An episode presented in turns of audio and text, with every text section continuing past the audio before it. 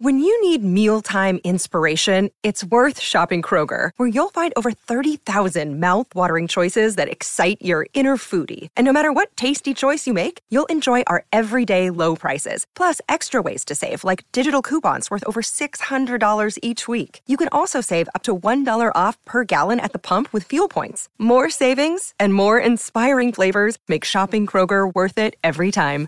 Kroger, fresh for everyone. Fuel restrictions apply. Si estás buscando un buen podcast de análisis y debate en tu idioma, te invito a que escuches Pulso y Péndulo. Yo soy Carlos Curbelo. Y yo soy Fabiola Galindo. Todos los jueves analizamos temas de actualidad en Estados Unidos y Latinoamérica. Fabi y yo no siempre estamos de acuerdo, pero sí tenemos un objetivo común. Queremos servir como antídoto contra las noticias falsas y la polarización. Pulso y Péndulo. Busca nuestros episodios en Apple Podcast, Spotify o en tu aplicación favorita.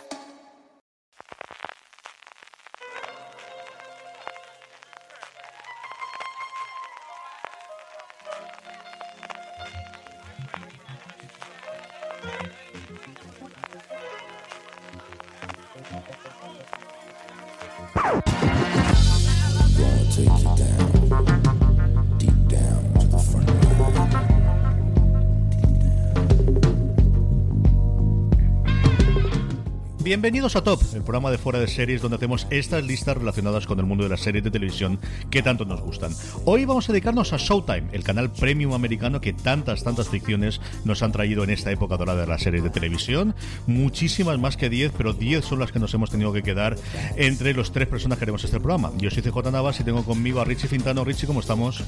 Muy bien, súper contento de hacer este top porque Showtime es uno de mis canales fetiche. Y también Valentina Moriño. Valentina, ¿cómo estamos? Estoy muy bien, ¿y vosotros qué tal? Yo estoy con Rebequita, vosotros os veo con camiseta. Yo estoy sudando, pero no te puedes hacer ni idea. Aquí ya hemos inaugurado la parte del aire acondicionado hace tres días, ya me levanté. Sí, ya estamos en picos de 30 32 grados fácilmente. Allí en Burgos dame envidia, dame envidia. ¿Cómo está la cosa en Burgos? Hombre, no estamos con frío, eh, la primavera ya está empezando a ser un poco calurosa, pero calor de Burgos, ¿eh? Pues como te digo, yo voy con Rebequita en casa. Aquí lo único que va con Rebeca es mi hija Madison, que de vez en cuando se pone en camiseta de tirantes, en pantalones cortos, los más cortos que encuentra, y luego se pone encima algo para taparse una manta. Digo, hija mía, no, no quiero esto que entienda. En fin, debe ser el tema de las capas, que lo ha comprendido. Alguien se lo tuvo que explicar un momento y lo ha entendido perfectísimamente. En fin, como os decía antes, vamos a hacer el top de las series de Showtime, vamos a hablar de todas estas series que nos ha traído el canal Premium americano, pero como hacemos siempre en, los top de fuera de series, empezamos hablando de cómo nos ha costado, de cuánto nos ha costado hacer este top. Rich, empezamos por ti con... ¿Te ha sido muy difícil el seleccionar 10 series de Showtime? Nada, creo que ha sido la lista más fácil que he hecho de, todos los programas de top que llevamos hasta ahora. Eh, me ha resultado casi, casi la hice de memoria. O sea, ocho sí que la saqué de memoria y para rellenar, pues sí que tiré un poco de mi lista por si alguna se me escapaba. Pero ya te digo, me costó muy, muy poco, muy poco. Y contigo, Valentina, ¿cómo ha sido la cosa? A mí me ha costado un poco porque como suelo poner en los tops solo series que he visto de principio a fin, me di cuenta que había muchas que no había acabado. Así que mm, llegar a 10 que realmente me parecieran buenas series me resultó un poquito complicado. No porque Showtime no tenga series buenas, sino porque yo no las había visto todas. Eso que ha contado Valentina es lo que más me ha pasado a mí. Yo creo que es con diferencia el canal, mm, cadena, plataforma, lo que queráis, del que más series he visto empezar a, he empezado a ver y más he dejado por el camino, ¿no? Y al final, yo creo que es una combinación de Showtime tradicionalmente ha renovado sin problema ninguna sus series. Yo creo que por encima de sus posibilidades en muchos casos. Luego entraremos si es así o no. Y sí, te estoy mirando a ti, Dexter, entre otras. Pero vamos, yo creo que ha ocurrido de siempre tienen dos o tres temporadas más de la que tiene que dejar. Y yo creo que es eh, en la otra etapa de mi vida. Yo creo que en otras circunstancias, hace 10 años, eh, antes de las crías, antes de más follones, antes más de cosas personales, o sin tanta acumulación de otras plataformas, sí que esta serie la seguiría viendo de principio a fin. Y aquí, de verdad, que yo creo que con diferencia, la, la, plataforma, conforme decía, esta, me gustaron mucho las tres primeras temporadas. Y las otras, pues espero que sí, pero la dejé de ver, así que no lo sé. Y eso ya digo yo que va a ser un tema bastante recurrente en mi top a partir de aquí. Pero no lo alarguemos más. Empecemos directamente con este el top. Empecemos con el número 10. Richie, empezamos contigo. ¿Cuál es la serie que ocupas tu eh, puesto número 10 de tu top de series de Showtime de todos los tiempos? Pues has dado en la campana, eh, CJ. Justo la número 10 había puesto Dexter y se había colado en la lista un poco por los pelos, porque también, a ver, siendo justos, es mi canal fetiche o uno de mis canales fetiche, pero sí que es cierto que no he visto tantas series de Showtime, no muchas, pero sí que es verdad que todas las que he visto, o casi todas las que he empezado a ver de, de Showtime, sí que las he terminado y porque me gustaban mucho. Eran pocas, pero para mí muy buenas. Entonces, Dexter eh, creo que es la excepción que confirma la regla, porque yo me la vi enterita, eh, hasta el final fatídico que no voy a desvelar aquí, pero creo que está en los tops de los peores finales de series de la historia de la televisión. Más que nada porque era una serie muy relevante en su época, eh, que causó bastante sensación y que fue efectivamente desinflándose y iban pasando las temporadas y cada vez iba a peor tienes toda la razón. La serie mm, fue muy por encima de sus posibilidades hasta la tercera, cuarta, porque yo no sé si tú llegaste a ver a, Trinity como ese gran villano dentro de, Dexter. Sí, Ese lead go espectacular. Pues justo cuando termina esa trama, que tiene un final bestial, que no voy a desvelar tampoco porque tiene ahí un giro tremendo, eh, a partir de ahí ya fue un caos. O sea, la serie poco a poco no fue tan bestia, tan drástico, pero sí que es verdad que cada temporada era peor que la anterior. Y, y el final ya te digo que fue devastador. Pero esas tres primeras temporadas de Dexter, la verdad es que eran un auténtico diamante en bruto y yo las disfruté una barbaridad. Empezamos por una de las más conocidas de luego Time, como es Dexter. Valentina, seguimos por ti. ¿Cuál es lo que ocupa el puesto 10 de tu top? Pues yo tengo una reciente que es del año pasado, 2019, para los que vengan del futuro, y es Llegar a ser Dios en Florida, que la vimos en Movistar. Yo la descubrí tarde, o sea, la vi cuando ya estaba la temporada completa, y la verdad para mí fue, dije descubrí, pero fue realmente un descubrimiento, fue una sorpresa. Es una serie rarísima. Cuando, bueno, eh, la protagonista es, por cierto, Kirsten Dunst. Y sale por ahí también Skarsgård, el, el de True Blood y Big Little Lies. Está, ah, es una serie que está ambientada en los años 90, cuando las estafas piramidales estaban en pleno auge y ella interpreta a una mujer que tiene un trabajo de medio pelo en un parque acuático en Miami y su marido le deja un montón de deudas que porque él estaba ahí suscrito. Yo estaba ahí creyendo que iba a conseguir dinero y fortuna y fama en, en una empresa de estas. Y es bueno, es como la historia de ella de eh, intentar sobrevivir, eh, mantener el techo de su casa, que no vengan a quitárselo, eh, con su hija pequeña y cómo se va metiendo ya también en el negocio y va descubriendo pues sus propias mañas y es una superviviente su personaje. Pero es una serie que mezcla tonos de una forma muy lo hace perfecto, pero es que te deja descolocadísimo. Es comedia, comedia con mucho humor negro. En la comedia encuentra drama, en el drama encuentra comedia, luego tiene escenas muy oníricas, tiene escenas que son rarísimas. Y yo creo que si veis el primer episodio, cuando llega la última escena, eh, que ella está con un cocodrilo, si lo que veis no os parece que está fuera de lugar, yo creo que es una serie que os va, os va a llamar la atención y lo que podéis tener seguro es que cada episodio os va a sorprender de una u otra forma. Eh, me pareció una serie muy curiosa. Yo le tengo muchas ganas. Ella me encantó en Fargo en esa segunda temporada. Es alguien que me gustaba desde el principio, desde que era cría y hacía con Sofía eh, Coppola hizo el, Club de las Vírgenes Suicidas. Es alguien que siempre me ha encantado y pasando por Spiderman y lo que quieras. Es una actriz que siempre me gustó muchísimo. Y esta yo creo que aquí tardó en estrenarse con respecto a Estados Unidos. Yo recuerdo las críticas llegar medianamente ser buenas dentro de, lo que suele ser para, para, para Showtime, que al final se suelen hacer casi todas, pero, pero mm, no hizo tanto run run como alguna de las otras series que, que tenían. Y es una de los otro grupo que tengo, que es cosas pendientes que tengo, que no tienen tantas. Es cierto que es mm. quizás las plataformas de las que menos, eh, al menos no he probado a ver el primero y el segundo, y esta sí me confieso eh, culpable, de esta me falta al ver al menos el primer episodio.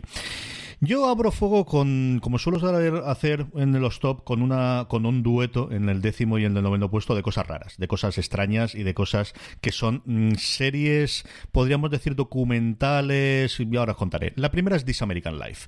This American Life siempre, evidentemente, no suena podcast. El podcast es uno de los podcasts más escuchados en Estados Unidos. La hace la cadena pública de radio inicialmente de Chicago y a partir de ahí se abre a todo el mundo y es un referente en el podcast americano por suscriptores, por oyentes, por ser el germen de lo que luego sería Serial, que es el gran revolucionario, evidentemente, en los últimos cuatro años. Salen de allí la eh, Sarah Koenig, la, creadora del podcast y parte del equipo de producción de Serial, viene de This American Life y tiene una premisa muy curiosa que es todas las semanas hablando sobre un tema y sobre ese tema pueden hacer dos, tres, cuatro, cinco historias. Historias que pueden ser un reportaje, puede ser un análisis, puede ser un poema, puede ser un trocito de stand-up comedy. Varios cómicos americanos han empezado a hacer algunas cosas inicialmente en This American Life y hace una serie de años em, vendieron la idea de hacer o de trasladar alguno de esos podcasts a imágenes reales. No funciona tan bien como funciona el podcast, pero por momentos es brillante. Es una de esas que se queda ahí pendiente del paso de Canal Plus, el paso en Movistar Plus. No es especialmente fácil conseguir, pero sí se puede comprar el DVD y tener las dos temporadas que finalmente ocurrió. Y entonces, si sois aficionados al mundo del podcast, si os gusta This American Life y no conocíais que existía esta versión en, en vídeo, aunque sea solamente por ver la cara de alguna de esas voces que has oído tantísimas veces, especialmente a Era Glass, el presentador del, del programa, como curiosidad, como os digo, vale la pena. Ese es mi décimo. Eh, Mm, This American Life, la décima en mi top. Valentina, ¿tú has llegado a ver alguna de estas? Yo no he llegado a ver la serie documental, pero sí quería comentar un par de curiosidades de This American Life. El podcast sí lo suelo escuchar. Eh, no escucho todos los programas porque salen bastantes y cada vez tengo menos tiempo para escucharlos. Pero em, si veis la serie de... Ay, se me ha olvidado cómo se llama la serie. La serie esta de HBO que tanto me gustaba, del que vende marihuana a domicilio. High Maintenance. High Maintenance. Pues esto, en la cuarta temporada sale el equipo de This American Life, Aira Glass incluido, eh, que son protagonistas de uno de los episodios. La película de Farwell, que tuvo pues tan buenas críticas el año pasado, la historia eh, la consiguió, después de que la guionista iba por todas partes y no conseguía vender el guion, sacó su historia narrada en This American Life y entonces cuando la escucharon sí la llamaron, oye, que hemos escuchado esta historia y queremos hacer la película.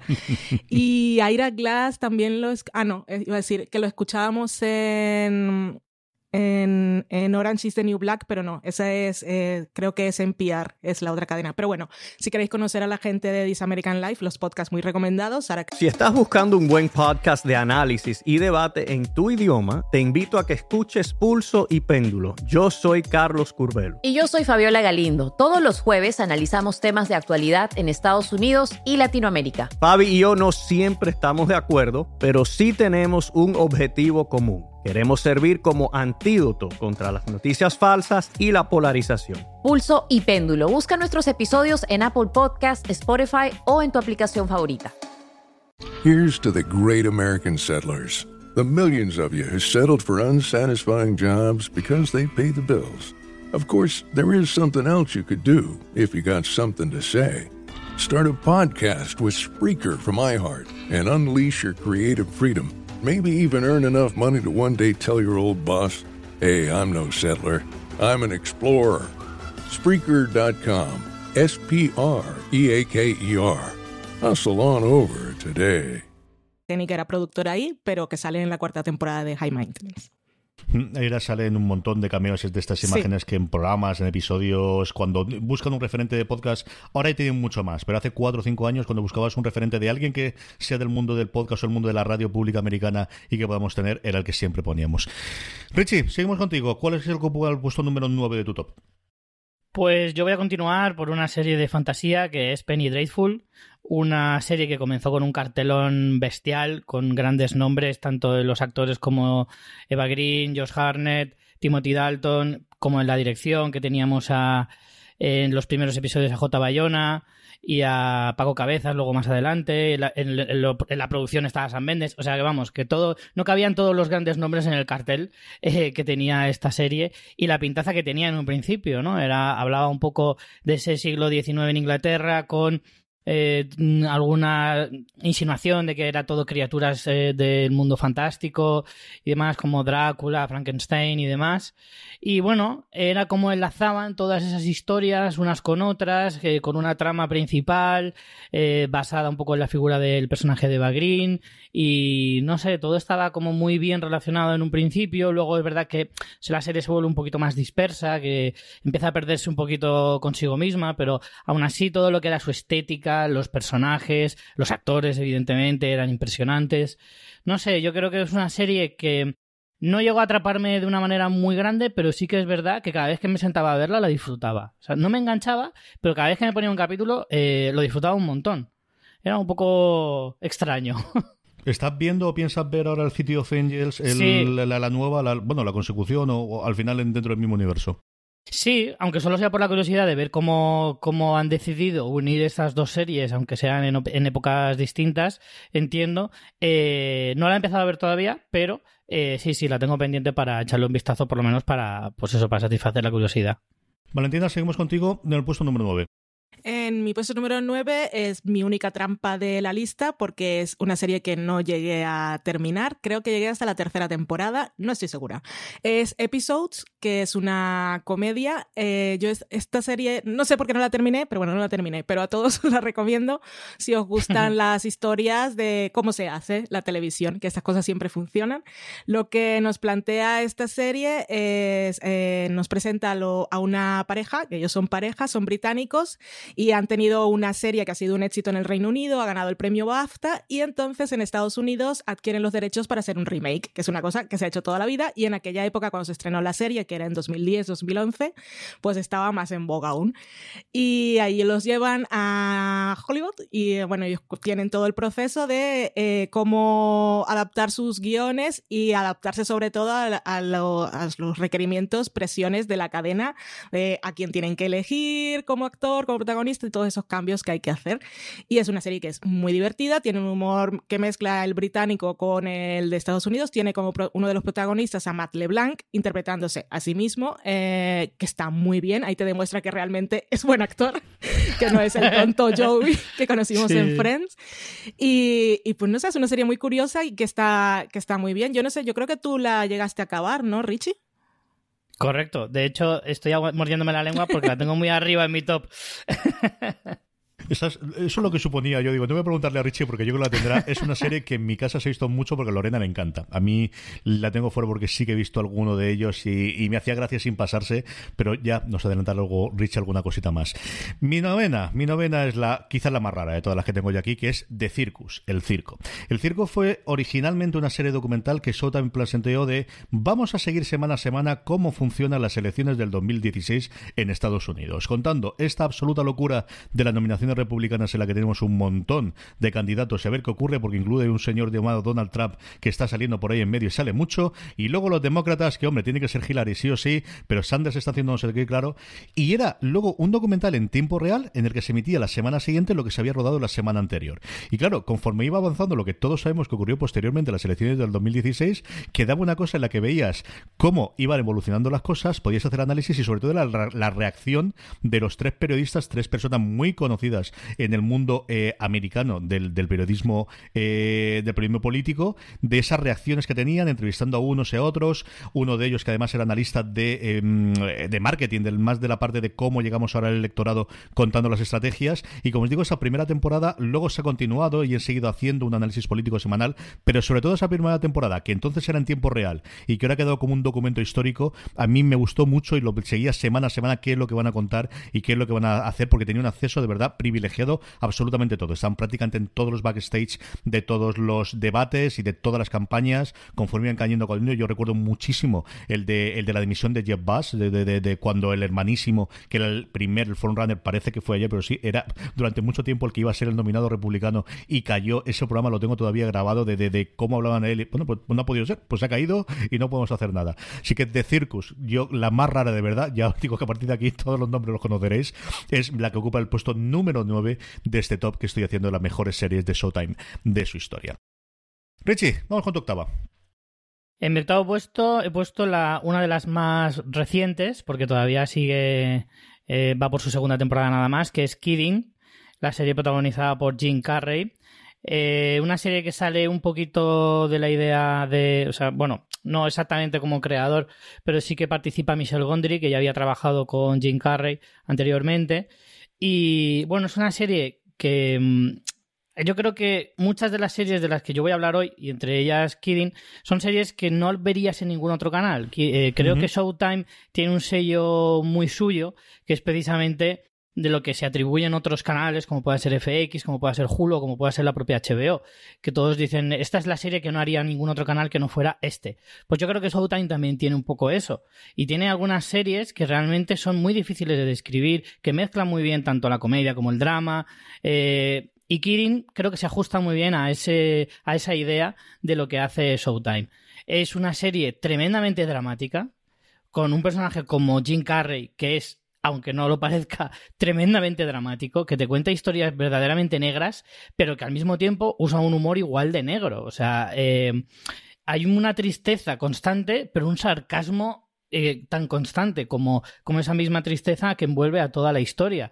Kirin al final es, eh, por si alguno no la conoce, eh, Jim Carrey representa a un, el presentador de un programa infantil que perdió un hijo en un accidente hace poquito y se está más o menos recuperando. Él ya de por sí es un tipo bastante excéntrico, entonces mm, una personalidad como la suya con un entorno que siempre le mira como con mucho cuidado y con miedo de que un día explote, porque es como una bomba de relojería, em, y, tiene que tratar un poco de lidiar con todos esos eh, argumentos al mismo tiempo.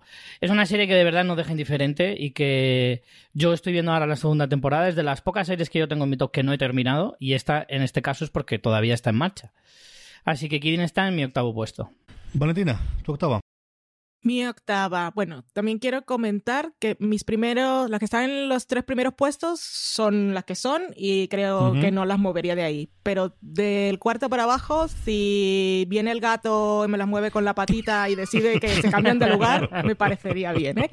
Bueno, continúo. La octava, mi octava es Masters of Sex, que es una serie de época, también está en los 50, está basada en personajes reales que son Virginia Johnson y William Masters, que están interpretados por Michael Sheen y por Lizzie Kaplan, maravillosos actores.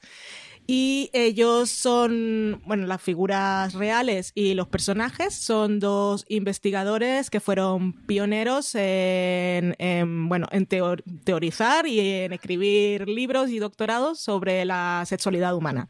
Cosas que en aquella época pues nadie se planteaba, como el orgasmo femenino, dónde está el clítoris y ese tipo de cosas. Y la serie nos cuenta, em, tiene esa parte que es un poco provocadora, que es, eh, como, nos muestra cómo ellos hacían las investigaciones, los estudios, vamos, que era con personas que se, prestaban como voluntarios para mantener pues, relaciones sexuales o hacer el coito en, los laboratorios para que ellos pudieran medir absolutamente todo.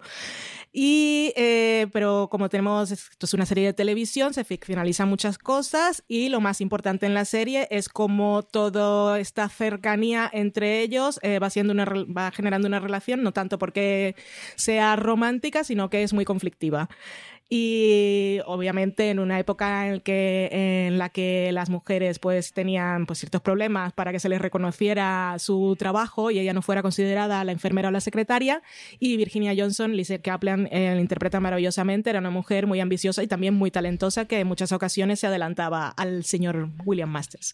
Pero bueno, es una serie que está muy bien, son cuatro temporadas, tiene un montón de actores, eh, también salía Bob Rich, Alison Janney, no me acordaba que salía ahí, Andau y bueno, es, Sarah Silverman también llega a salir en algún episodio, pues está muy bien rodada, es un drama eh, y es que los guiones son maravillosos, pero sobre todo las actuaciones y la historia, se aprenden muchas cosas curiosas. Sí, señor. Masters of Sex, esa mm, eh, pequeña maravilla que ocupa el puesto número 8 de Valentina. Igual que Valentina estaba diciendo que eh, ella más o menos tenía claro que las tres primeras y que luego el resto podría hacer, yo esta estoy segurísimo, segurísimo que la... No, Si estás buscando un buen podcast de análisis y debate en tu idioma, te invito a que escuches Pulso y Péndulo. Yo soy Carlos Curbelo. Y yo soy Fabiola Galindo. Todos los jueves analizamos temas de actualidad en Estados Unidos y Latinoamérica. Fabi y yo no siempre estamos de acuerdo, pero sí tenemos un objetivo común. Queremos servir como antídoto contra las noticias falsas y la polarización. Pulso y péndulo. Busca nuestros episodios en Apple Podcast, Spotify o en tu aplicación favorita.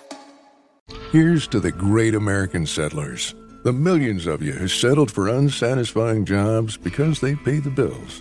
Of course, there is something else you could do if you got something to say. Start a podcast with Spreaker from iHeart and unleash your creative freedom. Maybe even earn enough money to one day tell your old boss, hey, I'm no settler, I'm an explorer. Spreaker.com. S P R E A K E R. Hustle on over today. Normal es que la tuviesen muchísimo más antes, mucho más arriba. Pero es que solo he visto la primera temporada y un principio de la segunda. Esta es. Siempre me ocurría esto con dos series de AMC, me ocurría con, con Halt and Fire y me ocurría en su momento también con The Americans. Y recientemente me ha ocurrido con, con Better Call Saul. Yo sigo sin entender por qué leche dejé de verla después de la primera temporada con lo que me gustó Breaking Bad, con lo que me gustó el personaje suyo y con lo que me gustó la primera temporada. Y exactamente lo mismo me ocurre con Billions, en el cual coincide un montón de cosas. Que es, me gusta la ambientación que tienen. Los dos protagonistas me han encantado siempre. Es decir, yo siempre he hablado de Yamati cuando lo conocí viendo en John Adams, que me parece una de las mejores miniseries. Bands of Brothers arriba, Bands of Brothers abajo de las que ha hecho jamás HBO. ¿Qué voy a deciros de Damian Lewis? Ya no solamente en Homeland, sino sobre todo en Life, que a mí me encantó lo que lo vi. Y son ellas. Yo creo que al final ellos se encontraron con unos personajes femeninos que o no esperaban o que no sabían y que al menos en esas dos temporadas y media que yo vi, jamás subieron sacarle todo el partido que tenían a las, especialmente a las parejas de ellos dos. Pero no he visto más. Y entonces, cada vez que empezaba a ver todas las otras, digo, es que me sabe mal ponerla porque va por la quinta temporada, se acaba de estrenar, estoy loco por verla. Valentina me va a echar toda la bronca del mundo de cómo no estás viendo Billions y va a tener toda la razón del mundo, pero es así. Así que esta, soy consciente que lo normal en un mundo perfecto en el que yo viese más series como debería verlas, estaría, pues si no en el 1, en el 2 y posiblemente no se bajaría de en medio, pero en este top, hija mía, está en el 8. Hala, Valentina, échame toda la bronca que quieres, que tienes toda la razón del mundo. Pues de bronca, es que ya, ya tú sabes que tendrías que estarla viendo. Yo la tengo en uno de los tres primeros puestos, no es ningún spoiler. Es una serie que me encanta, que sobre el papel lo tendría todo para echarme para atrás, porque los protagonistas son dos señores poderosos, uno con el poder político el otro con el poder económico, y, y que están en rivalidad todo el tiempo. Pero es que es una serie apasionante. Y lo, otra cosa que a ti, aparte de todo lo que has dicho, que por supuesto, y es una serie que está muy bien, que aparte la hacen con un espíritu de entretenerte. O sea, todo uh -huh. te hacen giros y los planes y dobles agentes ellos y se meten puñaladas por detrás, pero todo es para hacerte el giro sorpresa al final y que te lo pases bien siempre. Pero una cosa que a ti te encantaría, CJ, particularmente, es eh, los cameos que hay en la serie, y no estoy hablando de actores, sino que si sale alguien cocinando, es un cocinero que tú conoces, uh -huh. que es de la tele. Si sale el fotógrafo de Vanity Fair, es el fotógrafo de Vanity Fair. Y sale toda la gente que sale, que a veces no te ¿este quién es? Tengo que buscarlo. Y es o sea, no, no hay un figurante haciendo de nada. O sea, siempre contrat tienen, tienen que conocer mucha gente. Es, es, es, impresionante, impresionante. Salen los de Shark Tank, han salido, han salido un par de veces, eh, pero cantantes, fotógrafos, arquitectos, cocineros de la tele, de, de todo tipo. Es maravilloso. Esa Yo parte te haría gracia. Dos los dos creadores son muy, muy amigos de Bill Simmons, que sabéis que yo sigo mucho, el creador de, mm. de The Ringer. De hecho, yo creo que uno de ellos trabajó con él durante un tiempo en SPN, con lo cual siempre han tenido un podcast de recap, siempre han hablado. Y de hecho, en esta nueva temporada están haciendo un podcast de análisis posterior a cada episodio, los dos creadores de la serie, que es otra de las cosas que a mí me fascina poder escuchar después, de mm. la boca del, de, directamente del, de The House Mode, de la boca del, del caballo, de ellos, de los creadores, como han hecho los episodios. En fin, pues igual que con Better Call Saul, son dos, mis, mis dos bestias negras a día de hoy, es ponerme al día con Better Call Saul y con Billions, prometo que lo haré espero que antes de verano. Richie, vamos al séptimo. ¿Cómo llevamos la cosa? Pues yo estaba muy contento con este top porque hay muchas de las series de, con las que yo machaco mucho, o sea, son muchas de las series de las que yo siempre repito en estos tops. Y últimamente, por ejemplo, hablaba mucho de Witch, otra de las series que eh, a mí me fascinaron. Además es que estábamos, eh, Witch era de una época en la que te tenías que ingeniar un poquito para buscarte las series. Sí. Y todo el mundo me entiende lo que quiero decir. no teníamos plataformas, eh, lo que llegaba a España era a cuentagotas en, muchas, en muchos casos. Y Wish fue una de esas pequeñas joyitas que es que cada vez que encontraba un episodio y me, me lo descargaba, ¿vale? En secreto.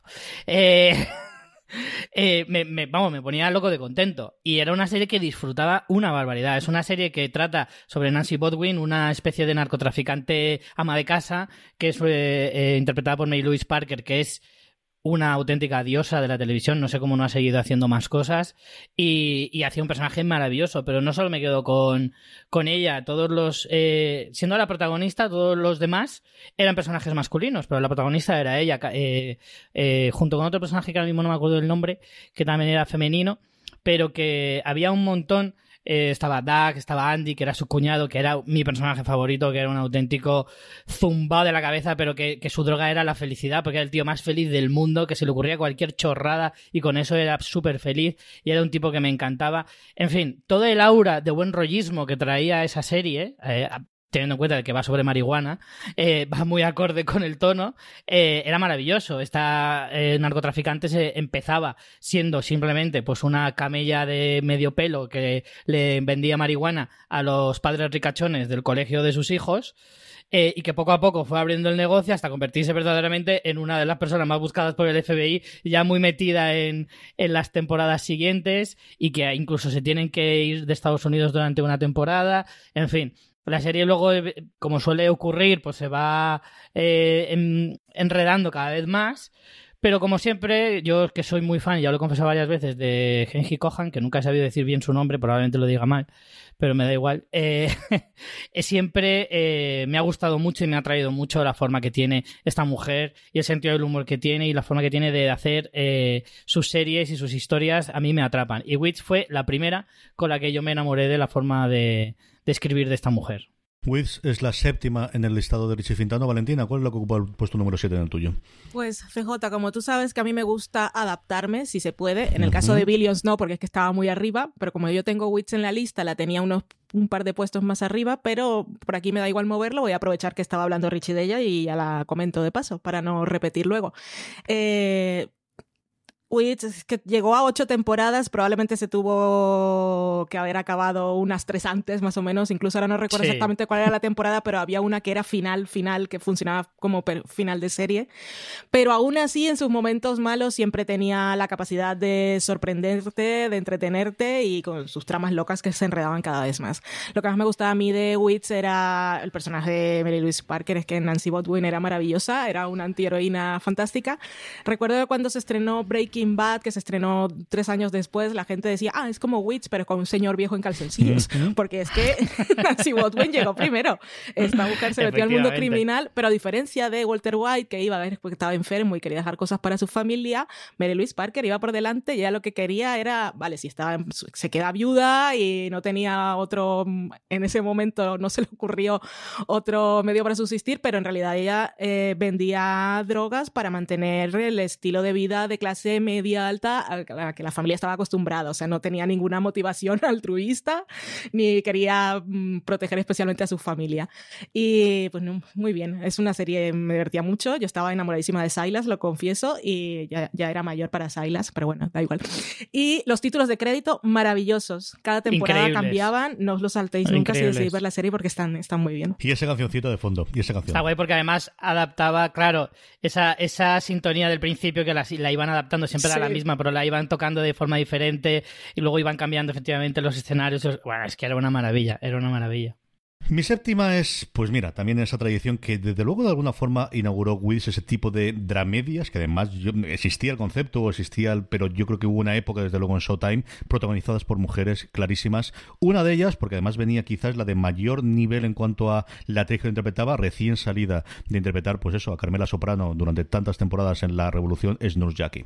Y Nurjaki es esa idea de yo tengo una serie, quiero cambiar o quiero hacer algo lo más complicado posible y voy a hacer pues una absoluta y total drogadicta, eh, sí, tremendamente buena en lo profesional hasta que se le pasa y una no tengo ningún tipo de problema para poder hacer lo que para, para presentarme como un personaje antipático desde el principio. O sea, sí, al final vamos a tener que empatizar con ella porque es la protagonista de nuestra serie, pero desde el principio vamos a ver que no es una buena persona, no es especialmente ni cariñosa, ni agradable, ni no, no, no, nada de esto. Es una persona normal con los problemas que tiene todo el mundo y a partir de ahí empezaremos a ver qué ocurre. Así que Eddie Falco que volvía otra vez a la televisión, como os decía, después de interpretar a Carmen La Soprano, luego hemos visto muchas cosas después. Y antes estuvo en Oz. Recuerdo siempre que podéis ver Oz si os quedasteis con su interpretación y no la habéis visto. Pero Jackie otra serie que esta sí que la hemos visto, o sí que llegué a verla, se llegó a ver en mi casa hasta el final. Yo creo que me he saltado varios episodios de las últimas temporadas, pero Lorena, esta sí que era una cosa que le encantaba. Y a varios amigos míos. Yo recuerdo una de mi amigo Pascual, que es una de sus series favoritas de toda la época. Y como os digo, eh, como estandarte de,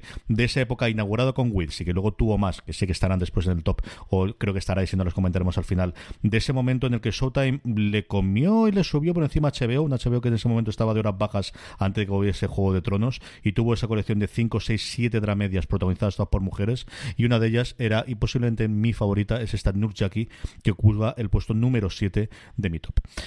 Vamos con el 6. Eh, Richie, ¿cuál es lo que ocupa el puesto número 6 de tu lista? Otra de las recientes, eh, que es Black Monday, eh, otra serie con la que yo también últimamente doy mucho la brasa, pero es que me encanta, me, me encanta esta serie, eh, protagonizada por Don Cheadle, que ya había trabajado para Showtime anteriormente, pero bueno, nos lleva a los años 80 eh, yo, de hecho, escribí un artículo sobre Black Monday en Fuera de Series hace poco y la describí como la serie del exceso. Es excesiva en absolutamente todo. En los diálogos, eh, las salvajadas que cuentan, en drogas, eh, se centra sobre todo en alguien que. en, el personaje de Don Cheadle que lleva una empresa en Wall Street. que básicamente se dedica pues eso a jugar con el tema de las acciones, de te compro aquí, te vendo allí, todas esas trampas, básicamente te viene a decir cómo puedes ser hijo puta profesional, eh, te viene a explicar más o menos eso, pero en los años 80 en una época en la que, bueno, pues ser un drogadicto era lo más normal del mundo, eh, jugar con la gente era lo más normal del mundo, ser un auténtico salvaje a la hora de hablar, de expresarte y tal, todo lo nombran como si fuera, o sea, todo lo, lo cuentan como si fuera algo, pues vamos, súper cotidiano y al final tú entras tanto en el juego que te parece hasta lógico y ya al tercer o cuarto episodio te deja de sorprender las auténticas barbaridades que se dicen y, que cuenta la historia. Al final es una historia que tiene está muy bien narrada en el sentido de que tiene todos los guiños y todos los giros y todo. Al final, en el último capítulo, resulta que todo era un plan y no todo eso que está eh, orquestado de una manera muy concreta, luego tiene un ritmazo bestial, es una, es una serie súper dinámica que está pasando cosas constantemente, constantemente, y, sobre todo a nivel de dirección. O sea, es que la dirección que, que, mm, que en parte emula un poco a la de los 80 para que te te sitúe un poquito en esa época, que tiene una forma de hacer la serie, eh, de dirigir muy del estilo de los 80, de las películas y las series de entonces, pero sin dejar de ser moderna al mismo tiempo. Entonces, creo que consigue una mezcla perfecta para que la ambientación sea absolutamente la idónea, no, solo a nivel estético, sino como digo también a nivel de realización. Eh, Don Cheadle está inmensísimo, inmensísimo.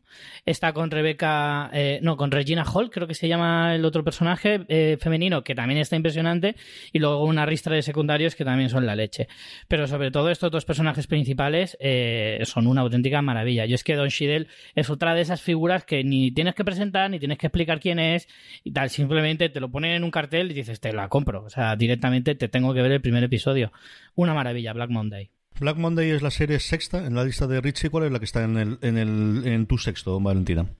Pues mi siguiente, aunque tengo a Nurse Jackie, la voy a dejar en su puesto, no lo voy a mover esta vez. Eh, esta, esta es casi como un, no sé si es de las mejores series de Showtime, no sé si es una de las mejores series para mí, pero esto es un reconocimiento a, Showtime, un agradecimiento por el esfuerzo que hizo. Estoy hablando de la tercera temporada de Twin Peaks, el retorno, porque que Showtime se atreviera a darle dinero y libertad a David Lynch para que hiciera lo que quisiera y sin saber lo que se iba a encontrar pues mira, todos mis aplausos porque por muchos fans que tenga el señor David Lynch, yo soy una de ellas, eh, no le iba a salir rentable ni en cuanto, igual en cuanto a críticas sí, pero en cuanto a espectadores no, no se iba a suscribir mucha gente para ver los delirios de el genio que es David Lynch.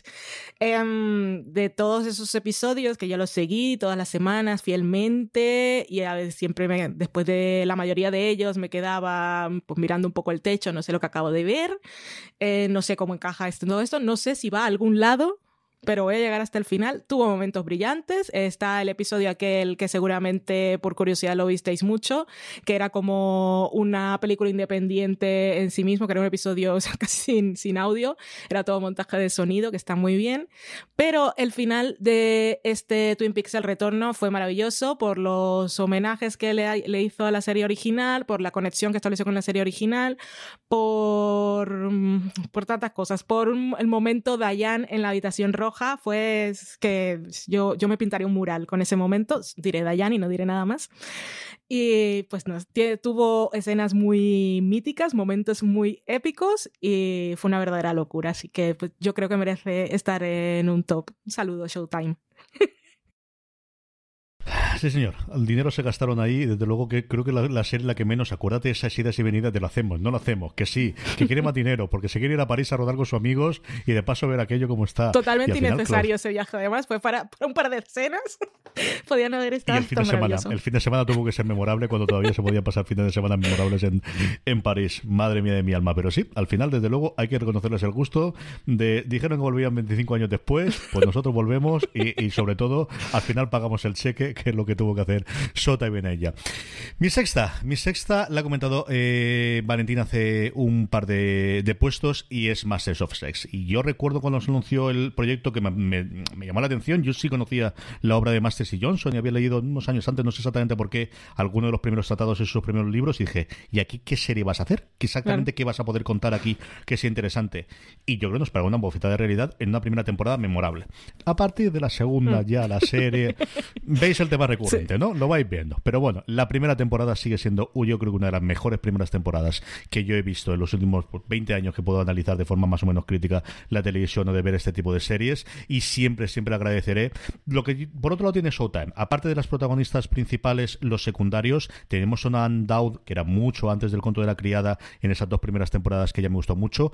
Rose McGyver, que además tenía uno de los personajes más pobrecitos míos y que luego lo hemos visto en E-Zombie, que a mí me gustó muchísimo y que yo creo que es una actriz con mucha carrera aquí haciendo un personaje muy, muy interesante. Lo comentaba Valentina, esa pareja entre Alison Janney y Bob Bridges, que a mí me encantaba como secundario en las tres primeras temporadas. Y sobre todo, Lizzie Kaplan, a la que yo ya adoraba porque la he visto previamente en Party Down y muy poquito en la primera temporada de, eh, de True Blood, que salía en los mm. primeros 6-7 episodios. Y es la primera serie que me descubrió Martin Sheen. Yo entiendo que en alguna serie británica lo tuvo que haber visto de secundario, o puede que incluso de principal. Pero es la primera vez que descubrí este pedazo de actor que luego nos ha dado pues cosas como la tercera temporada de The Good Fight, que yo defiendo a capa y espada. A mí me encanta el personaje y es una de esas personas que haga lo que haga, me encanta. Ya, es uno de mis personajes, es uno de mis actores fetiches, cualquier cosa que haga Michael Sin y lo descubrí de verdad que cuando lo vi realmente fue en este Masters of Sex. Esta es la que ocupa, la serie que ocupa en mi, mi puesto 6 del top de las 10 mejores series de toda la historia de Showtime. Vamos por la mitad, Richie. Vamos con la quinta. ¿Qué, ¿qué hmm. serie tenemos en el 5? Eh, cinco he puesto una miniserie, eh, también bastante reciente, pero esta sí que está terminada como buena miniserie, que es eh, La voz más alta.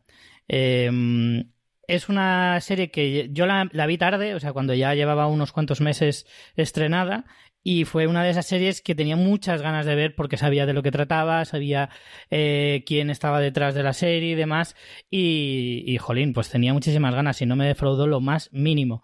La voz más alta cuenta en solo siete episodios eh, todo eh, el ascenso y la caída, sobre todo, de Roger Ailes, el que fuera el fundador de Fox News, y al poquito que te interese mínimamente la historia de Estados Unidos y sobre todo la historia de la televisión de Estados Unidos, como es mi caso, pues esta serie evidentemente te va a alucinar mm, en muchos sentidos.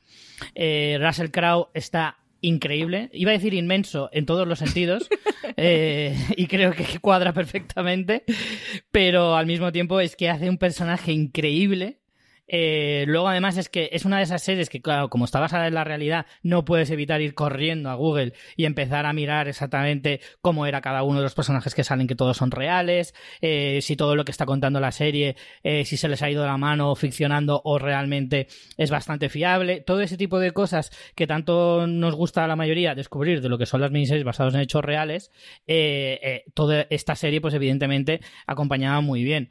La historia es flipante, de, caerte de culo, porque es. te muestra un poquito cómo funciona el mundo, pero con todas las letras, con todas las palabras y sin ningún tipo de, de metáforas ni de frases hechas. No, no, no. Te dice tal cual cómo es el mundo y que a veces la verdad no importa, simplemente importa lo que yo te cuente y lo que tú te tienes que creer. Básicamente ese era el discurso de Roger Ailes y es una maravilla conocer a Rupert Murdoch, que es una figura estadounidense famosísima y que en España probablemente le conozcamos bastante poco, salvo los chistes que hacen en, Los Simpson, pero que es un tipo al que si, como digo, si te interesa mínimamente cómo funciona el mundo de la televisión, deberías conocer y, como tal, pues muchísimos otros. Luego, aparte, el reparto además de Russell Crowe, Naomi Watts, Sienna Miller, Seth MacFarlane, Annabelle Wallis, están todos impresionantes. Es una serie, para mí, absolutamente imprescindible de ver. Sí, señor. Dinero se gastaron desde luego en, en hacerla. No sé luego le funcionó tan bien como esperaban. Y, también la coincidencia con la película de, una figura conocidísima en Estados Unidos, menos conocida en mm. España. Yo sí recuerdo seguir, evidentemente, sea sobre todo la caída ¿no? de los últimos años y el fallecimiento justo en los, en los albores del Miltú. Era alguien que cayó justo antes de que se produjese ese movimiento y el fallecimiento murió después de, de ser de pegarle la patada a la fuera en cuestión de seis o siete meses que también aparece dentro de la propia serie. Es que sin duda CJ, perdona, si no se llega a morir cuando se murió, eh, hubiéramos oído hablar probablemente más de Roger Ailes que del propio Weinstein. o por lo menos hubieran estado muy a la par. ¿eh? Hubieran estado muy a la par. O sea, conoceríamos a día de hoy en España muchísimo más a Roger Ailes si no se hubiera muerto justo cuando se murió. Valentina, tu puesto número 5. Mi 5. Antes quería decir yo la voz más alta, la habría visto.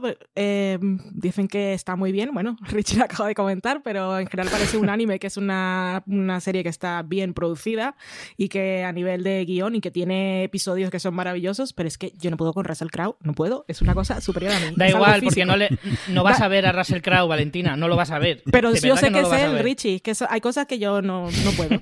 No puedo. Es como si Russell Crowe le pusiera voz a Bojack Horseman. No estoy viendo a Russell Crowe, pero si supiera que estaba poniéndole voz, no, habría visto la serie. ¿Qué te ha hecho, qué te ha hecho mi pobre caballito para que pues hagas estas cosas, Valentina? No, estoy, estoy, bellísima persona. Estoy diciendo lo mucho, que aunque sea No hubiese visto Bojack Horseman, te dice ahora que el doblaje ya lo va a hacer y no la verías de nuevo. Qué barbaridad, qué barbaridad. Ni uno solo de los episodios. Ni uno solo. Madre CJ, le, le, revientas la cabeza con un teléfono en, una, en un hotel en Australia y ya no te hacen ni puñetero caso. Yo admiro muchísimo a la gente con principios, si es que no, es que no. Claro que sí. Hasta ahí podemos llegar. Por supuestísimo que sí. Yo también tengo esas manías, ¿eh?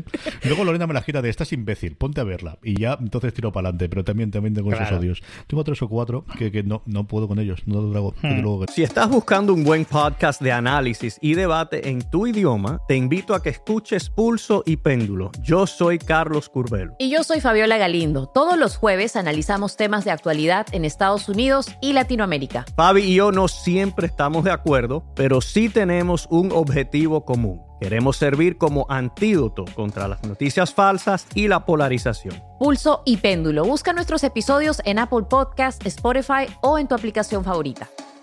Have you ever felt depressed about work only to have your dad be like, Why are you so down? So you told him you hate your job and he said, Well, you better talk yourself out of it. And then you thought, Hmm, I love to talk. I could host a podcast. And then you went to Spreaker from iHeart and started a podcast and got good at it, then monetized it, then quit your boring job, then told your dad, Thanks for the advice. And he was like, Well, that's not what I meant. And I don't understand what a podcast is, but you seem happy. So that's great, kiddo. You ever do that? Well, you could. At Spreaker.com. That's S P R E A K E R. Ask your dad. You actually don't. ¿no? Valen, ¿cuál es la que está en el puesto número 5? Mira, una serie a la que sí le he perdonado cosas, porque está en mi puesto número 5, es Dexter, que todos sabemos que es uno de los peores finales de la historia de televisión. La gente debate mucho y se queja, ay, lo, sí, que no, el corcho y gigante y esa cosa. No. Dexter, yo, yo no he visto un final peor que el de Dexter. Es una cosa, es que es impresionante, es que no lo supero. No se me ha olvidado, ¿eh? no consigo olvidarlo. Y no solo el episodio, o sea, fue toda la octava temporada, fue un verdadero desastre, pero es que el último episodio era, era cosa. Bueno, en fin, gritos, gritos de maldad. Eh, pero cuando Dexter fue buena, lo fue mucho. Y yo recuerdo que cuando Dexter llegó, yo me enloquecí porque primero la voz de Michael C. Hall a mí me volvió loca. Y claro, tenías todo el tiempo en esa voz en off. En el primer episodio te presentan a un señor te, presentan con un caso en que te mata su primera víctima, pues te pones de su parte. Pero de todas formas, seguir una serie semana a semana en la que estás acompañando a un protagonista que es un señor que asesina una serie, por muy código que tenga y por muy que solo eh, se cargue gente que merece morir, yo siempre estoy de acuerdo, la gente que merece morir, pues, pues la matas y tal. Yo no tengo ese conflicto moral, pero es una cosa complicada y era muy violento. pero es que era, era genialidad. La interpretación de él, los guiones, la tensión de la serie, la relación con su hermana y esa cuarta temporada es que es tan maravillosa. Ese final de la cuarta temporada que a mí me dejó con todos los colmillos en el suelo, a mí se me cayeron todos los dientes, se me cayó el pelo, yo eh, me quedé loquísima. Así que Dexter marcó una época. Luego, después, pues, como ya hemos dicho, es una cosa que le suele pasar a Showtime. pero pero cuando, cuando estuvo bien, lo estuvo mucho. Así que ahí está. Le deja bastante arriba al final. Es que ese, ese código moral, Valen, era un poco. Bueno, las primeras temporadas eran un poco más a rajatabla. Luego ya se difuminaban un poquito los límites, ¿eh? Y lo, de, que la gente se lo merecía ya era un poco relativo. Luego ya se te complican las cosas y tienes que ir saliendo del paso. Entonces, pues hay víctimas colaterales. Claro. Llamémoslo así.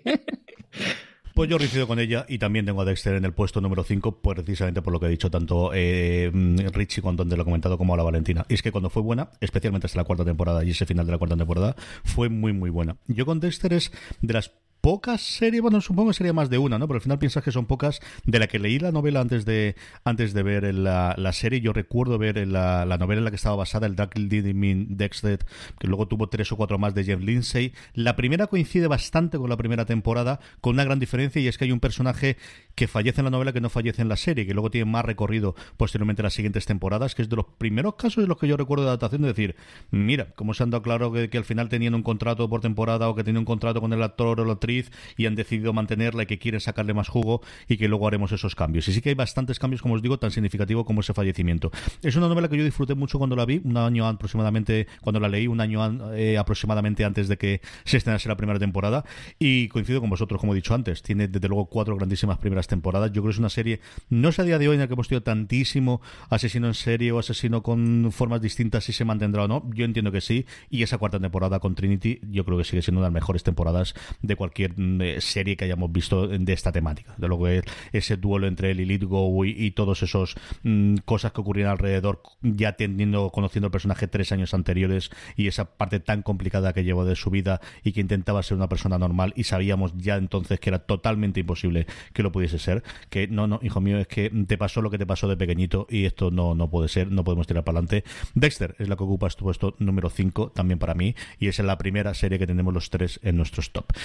Richie, vamos con tu cuarta. Pues en mi cuarto puesto, efectivamente, estaba Episodes, eh, que la nombraba Valen antes. Episodes para mí ha sido una de las comedias que más he disfrutado eh, desde que soy seriéfilo, eh, lo digo claramente, porque efectivamente vienes de, ese gran vacío existencial que te deja Friends. Obviamente Episodes no es Friends, ni de lejos, pero Matt LeBlanc es una maravilla hecha persona. O sea, Matt se interpreta a sí mismo, no tiene ningún pudor en reírse de sí mismo, dejarse por los suelos.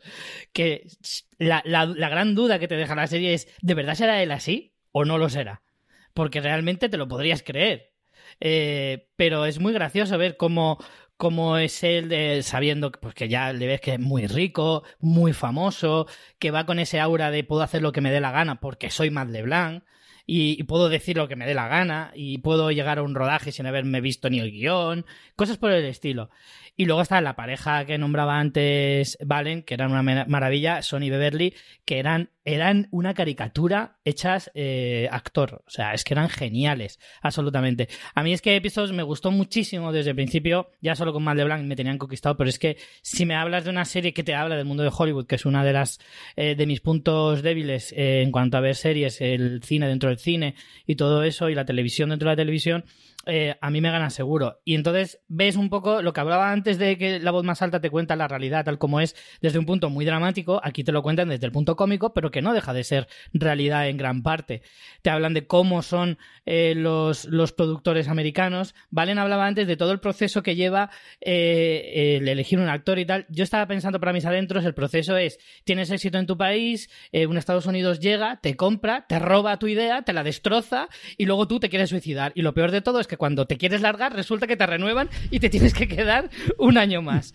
Eh, todo eso era como, como caerte por las escaleras y ver que la escalera no termina nunca. Y era eh, maravilloso, maravilloso. O sea, a nivel cómico es que yo no, no podía parar de reírme en todos los episodios. Tiene algunos momentos súper brillantes.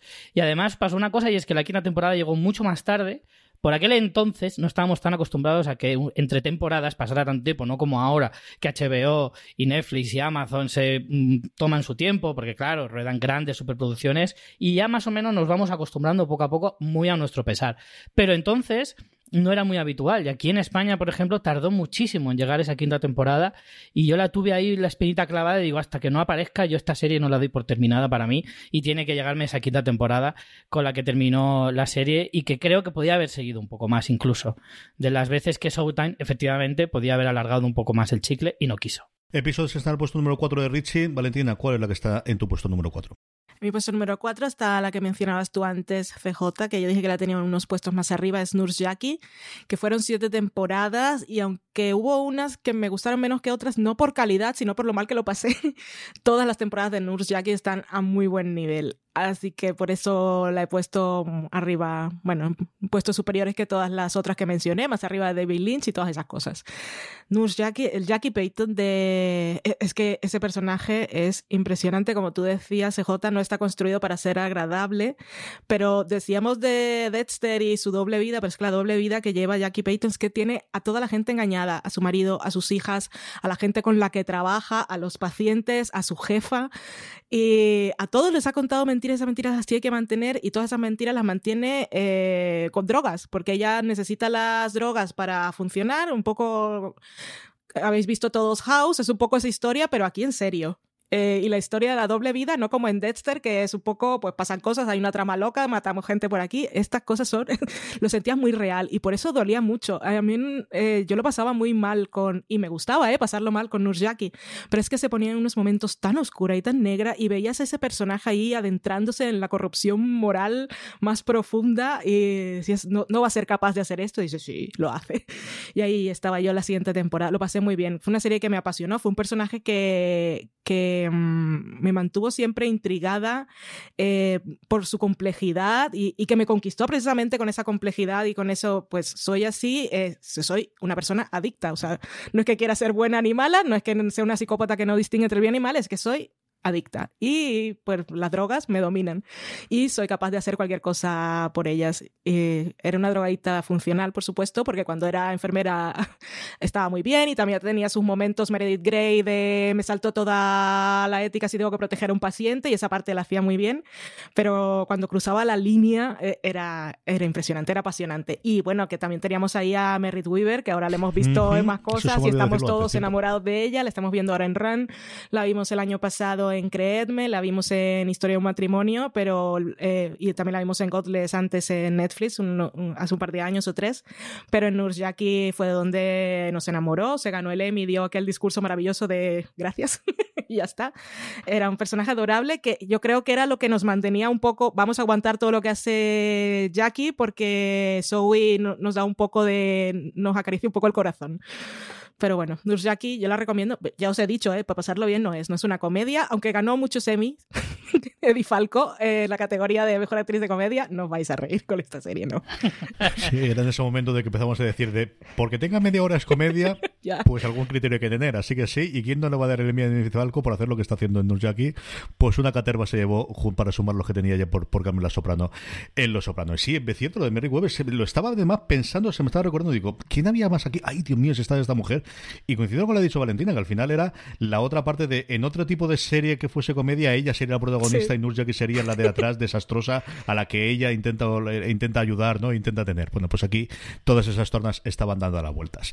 La cuarta, mi cuarta es una de las series favoritas de mi hermano. A los viejos del lugar que oyesen fuera de series, cuando lo hacíamos con Jorge, con Don Carlos y un servidor, sin duda habéis oído hablar, además de The Roma, de Brotherhood. Brotherhood era una serie que duró tres temporadas, una serie, pues de la que me gusta a mí. Un thriller con parte política, con parte de mafia, rodada en la costa este americana, y digo rodada y no solamente ambientada en, porque se rodó allí, se rodó en Rhode Island, no se fuera a Massachusetts, pero al final que contaba la historia de dos hermanos. Y aquí, a diferencia de otras series de Showtime, en las que todos, por ejemplo, como acabamos de hacer en News Jackie con Mary Weber, hablamos siempre de esos secundarios que había maravillosos, aquí la serie eran dos. Eran los dos protagonistas, eran los dos hermanos eh, Cathy, uno, Michael, el que estaba más metido dentro del mundo de la mafia, el que sobrevivía trapicheando, interpretando por Jason Isaacs, que no es lo primero que yo la he visto, pero sí es donde nuevamente me enamoré de él y cualquier cosa que haga este hombre lo veo a partir de ahí. Y luego el otro, el que parecía el hermano bueno, el que se presenta desde luego como el hermano bueno, el que es el político, el eh, Tommy, que está interpretado por Jason Clark, al que también hemos visto después en un montón de series.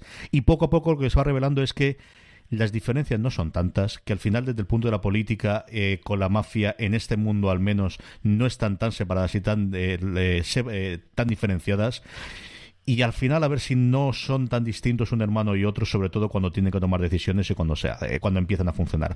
La serie estaba creado por dos personas que han trabajado en un montón de series políticas, Blake Masters, que estuvo en su momento también en eh, Ley y Orden y un montón de cosas más, y sobre todo el añodado, o mi añodado, Henry Brommel, fue el causante de que se hizo Rubicon, una de mis series fetiches que desgraciadamente se quedó como miniserie. Estuvo en su momento, empezó con Homicidio, estuvo en Doctor en Alaska, estuvo en Chicago Hope, estuvo en Carnivale también, fue una de la gente que estuvo detrás y se nos fue muy prontito, se nos fue con 65 años en el 2013 cuando estaba haciendo muchas series con, con Masters. Así que si no habéis visto y os gusta eso, como os decía, la parte política, la parte con mafia, si siempre os habéis quedado en un The Wire, os habéis quedado en un Black Donald igual, o series similares, o las películas en general que toman esa parte de la mafiosa, fundamentalmente todas las, eh, las películas de mafia. Brotherhood es una serie que yo creo que os puede gustar bastante y ocupa el puesto número 4 de mi top 10 de series de Showtime.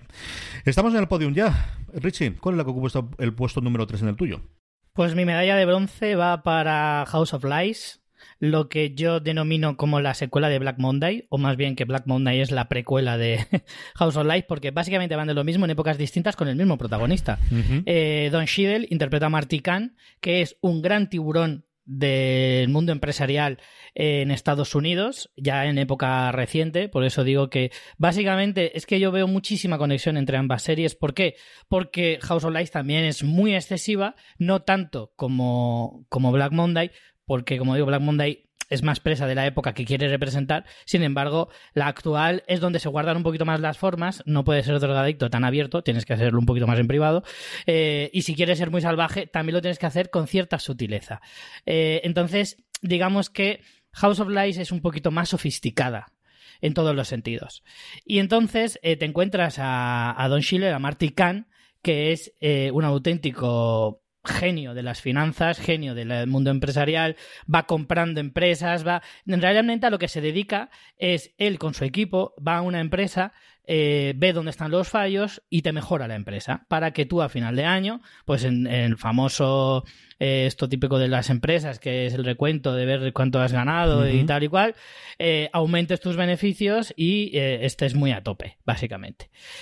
¿Qué pasa? Pues que tienes una serie eh, que primero te cuenta un poco cómo funciona este mundo, ciertamente desconocido para nosotros en gran parte, eh, al menos para mí, y luego tiene un equipo maravilloso, eh, cabezado por Kristen Bell, que es una de, mis debilidades también. Yo, Kristen Bell, todo lo que haga, mínimo, voy a echarle una ojeada en el primer episodio.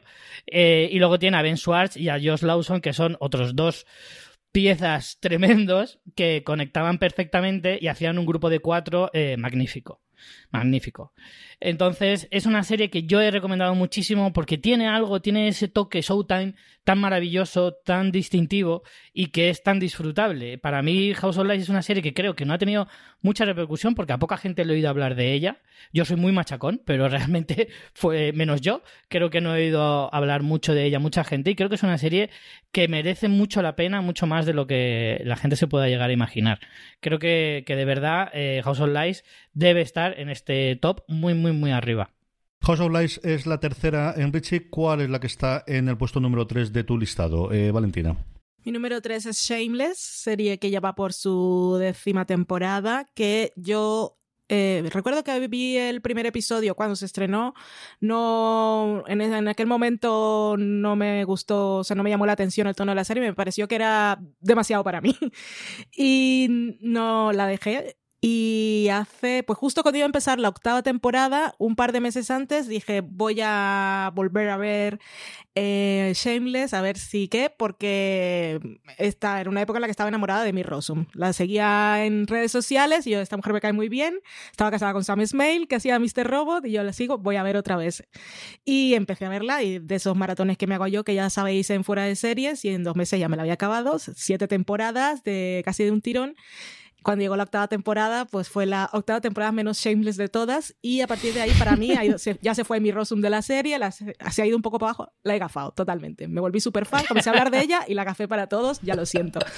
Pero eh, una vez más, cuando es buena, es muy buena. Y Shameless en esas siete temporadas, eh, es que yo, yo diría que no hay ninguna mala. Tiene, tiene igual algunos momentos en que igual de trama se les va demasiado exagerada, pero como siempre está tan anclada en sus personajes y en lo trágicos que son, yo creo que siempre, siempre consigue destacar. Estoy viendo ahora la premisa, la sinopsis en la Wikipedia y estoy totalmente en desacuerdo porque dice que la serie retrata a una familia pobre y disfuncional, eso está muy bien, pero dice criada por padre soltero. No, este señor, Frank Gallagher, no cría a nadie.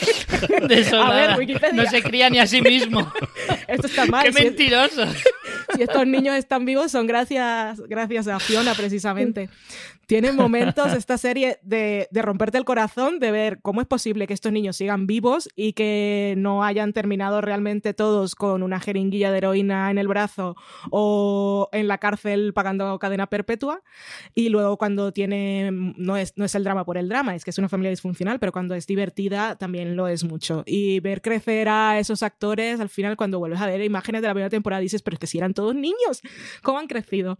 Shameless está muy bien. Es muy larga, si no la habéis visto nunca, pues dices, hostia, son demasiados episodios, pero empezad que los primeros, no es, no es de esas de, la tercera temporada mejora, no, esta está bien desde el principio, ya después empeora, entonces puedes empezar y seguir con, con ánimo y con motivación viendo episodios. Shameless, tercer puesto.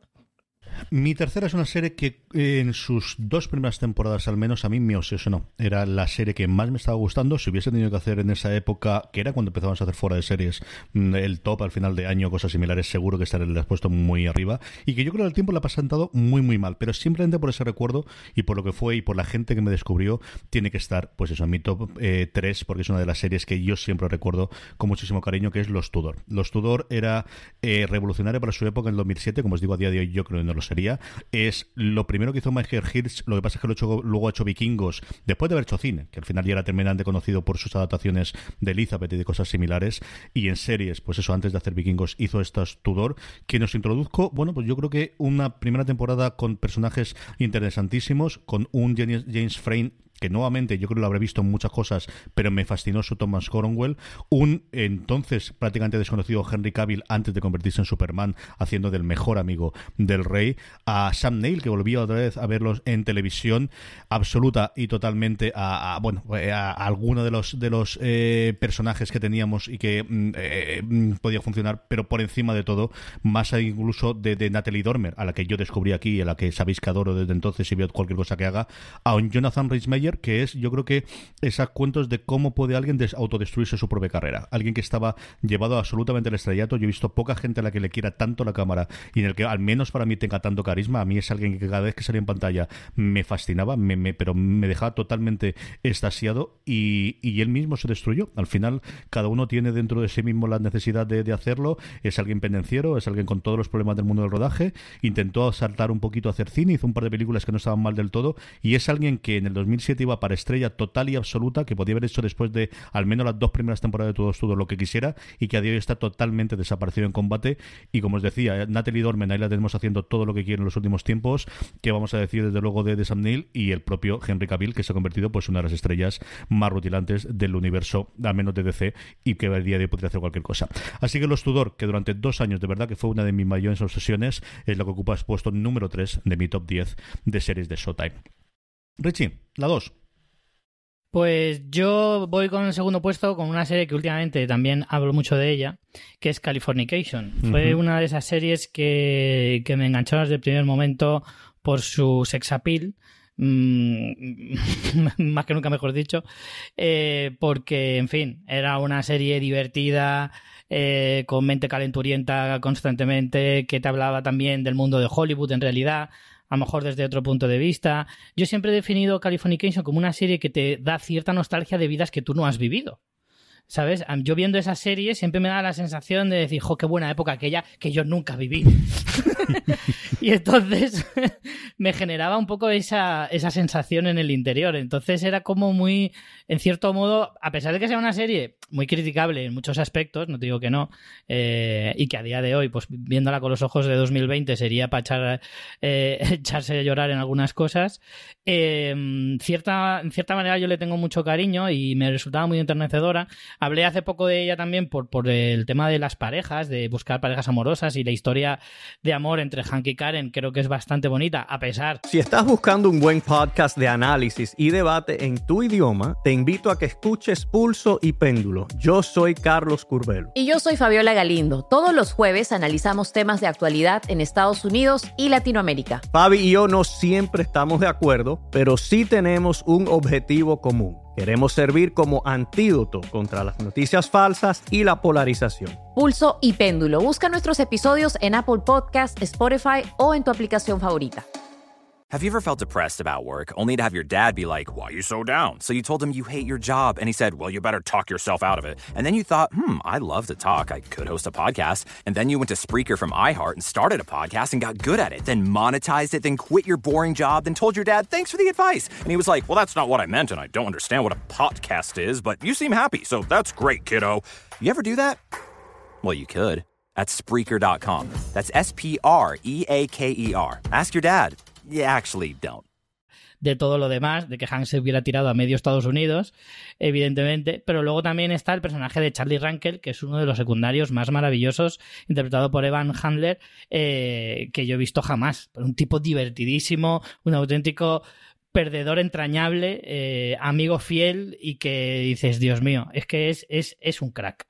Entonces daba para momentos muy locos la serie, eh, con todo tipo de, historias, con un montón de cameos, con un montón de, de, de, relatos sobre el mundo de Hollywood, sobre el cine, la televisión, la música, la literatura.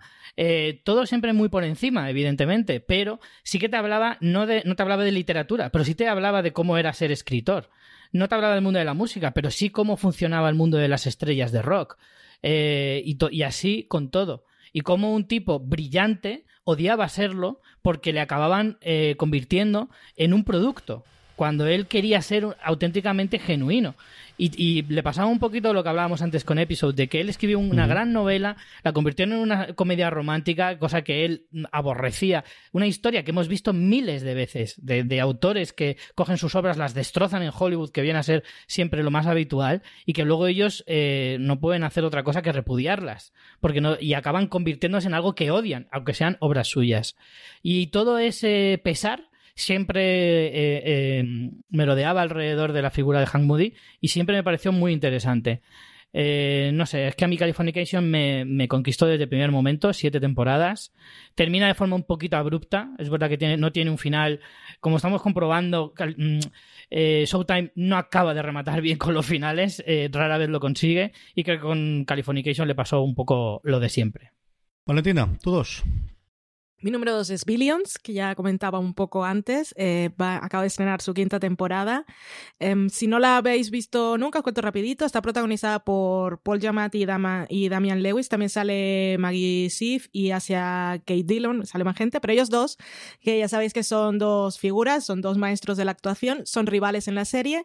Paul Giamatti es un fiscal de distrito en Nueva York y Damien Lewis es un multimillonario que ha hecho su dinero como gestor de fondos de cobertura.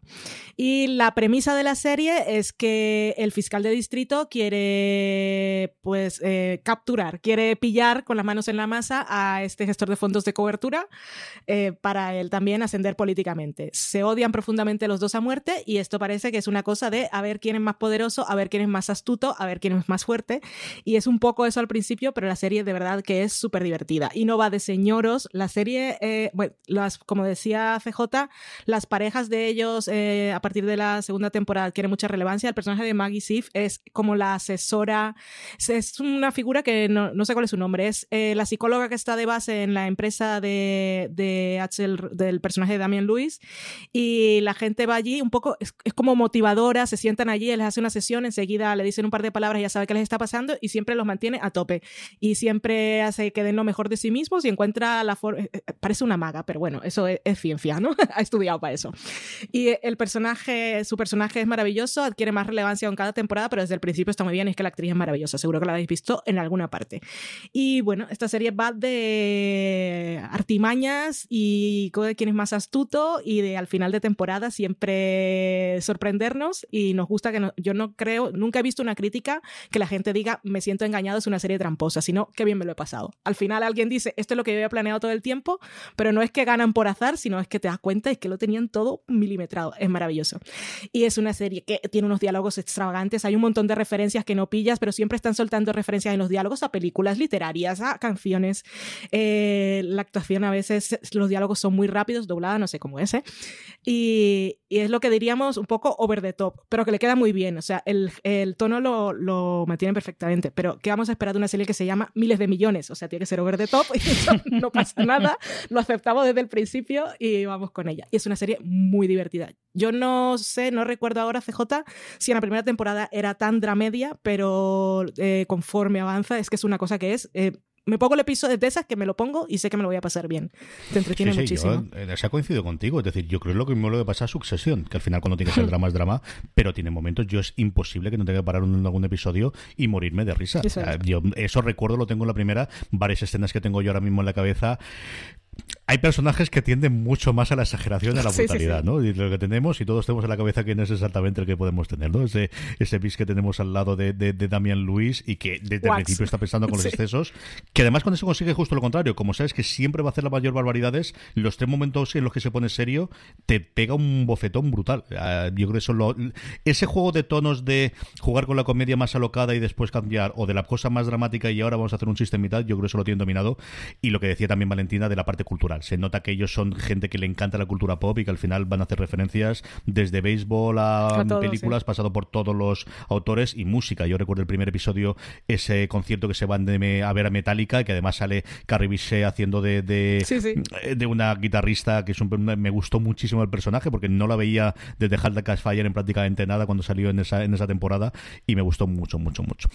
Mi dos, mi dos es. Voy a hablar un poquito de ella porque intuyo que estará más arriba en alguna que otra lista de la que nos falta por ver y es Homeland. Homeland, ¿qué vamos a decir de ella? Homeland marcó un antes y un después para Showtime, la puso totalmente en el mapa. Veníamos a nivel de premios y de los semis de ese arrase absoluto que tenía MC con eh, Mad Men, que luego recuperaría con Breaking Bad y la que interrumpió la mm, encadenación de premios a mejor drama de por Emmy de cuatro de Mad Men, si no mal, y tres de Breaking Bad antes de que llegase Juego de Tronos después y ya cambiase el mundo para siempre, fue esa primera temporada que a todo el mundo pilló por, por sorpresa de Homeland. Eh, adaptación de la serie israelí de las cuales nos acordamos muy poquitos, porque realmente cuando se piensa en Homeland ya se habla de ella, y una de las series que mejor creo que se han reinventado y que han logrado dar esa vuelta al, a la calcetín de la serie de Showtime que comentamos de alargar demasiado el chicle. ¿Cómo logras alargarlo? Haciendo un botón de reseteo nuclear. Cambiamos totalmente la idea. Eso sí, seguimos manteniendo a la triple protagonista, que es lo que ha hecho que la serie mantenga, y tenemos evidentemente a, a esa Carrie Matheson y esa Claire Dance en estado de gracia y que ha decidido seguir con el personaje tantísimo tiempo, con Mandy Patinkin, con un montón de personajes secundarios que hemos tenido. A Murray Abarazán lo recuerdo las primeras temporadas, el rescate de Costa Ronin, al que vimos también de Americans en estas dos últimas temporadas, el cómo cambian totalmente. Yo creo que es uno de los mejores ejemplos de lo que muchas de otras series de las que hemos hablado de Showtime podrían haber sido si realmente hubiesen tomado ese, paso hacia adelante decisivo de la única forma de mantenernos a partir de una cuanta quinta temporada es con una renovación absoluta y total hasta el punto de cambiar totalmente la serie como ocurre en Homeland. No voy a contar nada más. Homeland es lo que ocupa el puesto número 2 de mi top 10 de series de eh, Showtime. Richie, pues nos queda una solo. Querido, ¿cuál está arriba del todo? Pues yo he puesto en el número uno una serie que no solo estaría en el top 10 de Showtime, sino que estaría en el top 10 de series de mi vida, eh, porque es una serie que me ha acompañado prácticamente siempre, que es Shameless, efectivamente, como es tan larga, pues lleva casi toda la vida eh, un poquito menos de mi vida de seriéfilo acompañándome y es una serie que yo eh, he disfrutado cada episodio desde el primer momento. Soy absolutamente incapaz de sacarle una pega. Para mí la serie nunca bajó. Lo siento, Valentina, pero para mí la serie siempre ha estado a tope. Siempre, desde el primer episodio hasta el último. Además, es que para mí, Shameless funciona como una familia, ¿vale? Hay personajes que durante épocas no los podía soportar pero al final era como, como es de Shameless, le tengo que querer. Porque es como tu propia familia. Y hay personajes, hay gente de, iba a decir personajes de mi familia, que también lo son, pero hay algunos de mi familia que hay épocas que no los, no los aguantas, pero son de tu familia y les tienes que querer. Pues básicamente es lo mismo. Yo a Frank Gallagher al principio le odiaba. Era un tío despreciable. Era alguien que decía, yo no puedo entender a la gente cómo puede decir, al final le coges cariño. Pues es cierto. No. Al final le coges cariño. No es verdad. Pues no lo entiendo, porque Frank Gallagher en el fondo es adorable. Es un tío absoluto. Es, creo que la única persona que yo he visto en una serie que es absolutamente deleznable, a falta de una, una palabra mejor. Eh, es peor que Thanos. y sin embargo, le acabas cogiendo cariño. Al menos en mi caso sí, creo que a la gran mayoría le pasa parecido. Aunque, aunque sea increíble ver cómo es capaz de superarse temporada tras temporada, de hacer la guarrada más fea todavía que la anterior, al final lo consigue y te quedas con la boca abierta. Personajes como Carl que evolucionaron una barbaridad, que al principio eran personajes que dices, este personaje es que no tiene ningún sentido, que lo único que hace es dar por culo y ya está, no hace nada más. Y ahora, eh, con los años, se convierte en un tipo realmente muy interesante. Eh, pero no solo eso, luego estoy absolutamente enamorado del matrimonio Verónica y Kevin Ball, que son dos personajes increíblemente adorables. Es que todos son adorables. Es que se, me acaban los adjetivos y tengo que repetirlos sin parar porque es que eh, se definen absolutamente. Eh, es una, es una serie que siempre se ha descrito como inadaptados o, desvergonzados, como es la traducción más o menos literal de lo que es Shameless, pero eh, la palabra que les define es adorables. Son adorables. Una familia que ya me encantaría a mí ir a una de esas fiestas en las que van a romper el vecindario eh, cada vez que le pasa cualquier cosa a alguno de la familia. En fin, Shameless es que es una de esas series que a mí me han marcado, que, además es como una tabla rasa para medir otras series, como os pasará a la mayoría con algunas de vuestras series fetiche, y Shameless para mí es absolutamente intocable. Valentina, terminamos con tu número uno. Mi número uno, lo mencionabas tú antes, CJ, es Homeland. No voy a decir mucho más porque justo esta semana hemos sacado un programa, un gran angular, que es El legado de Homeland, en el que comentamos eh, toda, bueno, toda la historia y la huella que deja la serie y también comentamos el final. Solo, y para invitarlos ya a hacer un crossover, invitarlos a escuchar aquel otro programa, no os contaré demasiado. Eh, para mí es uno de los mejores finales de la historia de la televisión. Y hablabas tú, CJ, de cómo la capacidad que tiene la serie de reinventarse, pero es que lo que ha hecho para su última temporada es que ha sido magistral, porque lo que ha hecho es un poco volver a los orígenes de la serie y poner al personaje de Carrie en la situación en la que estuvo Brody en la primera temporada. Y la vuelve a poner en misiones de campo y centra todo en la relación entre Carrie y su mentor, entre Sol, que son el corazón de la serie. No sé, es una última temporada apasionante. Los dos últimos episodios son maravilla de la televisión, pero es que el último, de verdad, uno de los mejores finales para mí. Si me pones a hacer un top ahora de mejores finales de la historia, no sé si te lo pongo el primero porque estoy de subidón. Lo hemos visto hace poco, pero de verdad que me ha gustado, me ha gustado muchísimo. Ha sido realmente perfecto, emocionante, emotivo, es sorprendente. Muy bien, Homeland. Pues yo termino con una serie que ha salido antes, que salió previamente y que yo recuerdo y, que tengo un cariño especial por cuando la veía y por eso está en el número uno, que es Wiz. Wiz para mí es mm, lo que digo, yo creo que al final cuando estaba haciendo es con qué serie vuelvo siempre al final en su momento me mm, transmitió tanta cosa y que además creo que ha sido relevante para Showtime o para la televisión en general. Y como decía antes, yo creo que Wiz al final es la que permitió de se puede hacer este tipo de series, se pueden hacer dramedias, se puede hacer dramedias interpretadas por mujeres y no solo en la que ella sea la protagonista principal. Yo Wiz siempre, y mira que había gente interesante alrededor, hablaba antes eh, del tío, de Andrew, de Silas y de todo demás, pero la serie donde ganaba era esas conversaciones que tenían entre la protagonista y Celia. Esa actriz o eh, ese personaje interpretado por Elizabeth Perkins, que hemos visto luego también en un millón de cosas, que al principio era la gran antagonista y luego se hacían amigas mm. de una forma totalmente orgánica y totalmente natural y lo veías clarísimo. Y yo recuerdo morirme de risa cuando ellas dos estaban juntas y era yo creo lo mejor era momentos. Sí. Luego tuvo un montón de gente interesante alrededor Jeffrey Dean Morgan era el, yo creo que es una cosa que se le da muy bien a este hombre que hacer de maridos que se mueren rápidamente. Y era el que teníamos al principio. y luego lo veíamos después en flashback a lo largo sobre todo de las primeras temporadas porque era el detonante de la serie. Es que él fallece mm. y el estilo el mantenimiento de vida o el tipo de vida no se puede mantener más que vendiendo drogas por parte de Nancy Drawin.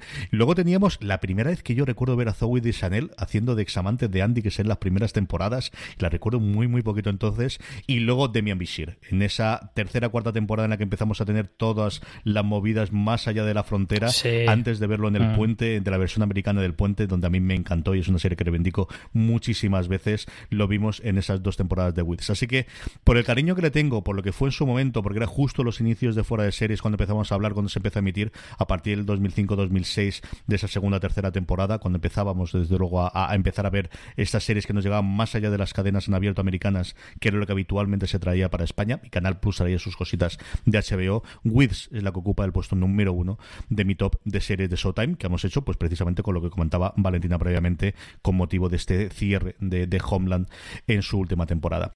Estas son las 10 que tenemos cada uno de nosotros, pero supongo que alguna más es posible que tuvieses en el retortero que ahora ya es considerado. Richie, ¿tienes alguna más por ahí que comentar a los queridos oyentes? No muchas más, pero sí que tenía la vi la primera temporada de Master of Sex, que la habíais nombrado vosotros. Eh, me gustó, pero no me atrapó y al final eh, me la fui dejando, dejando, dejando y al final ahí se quedó.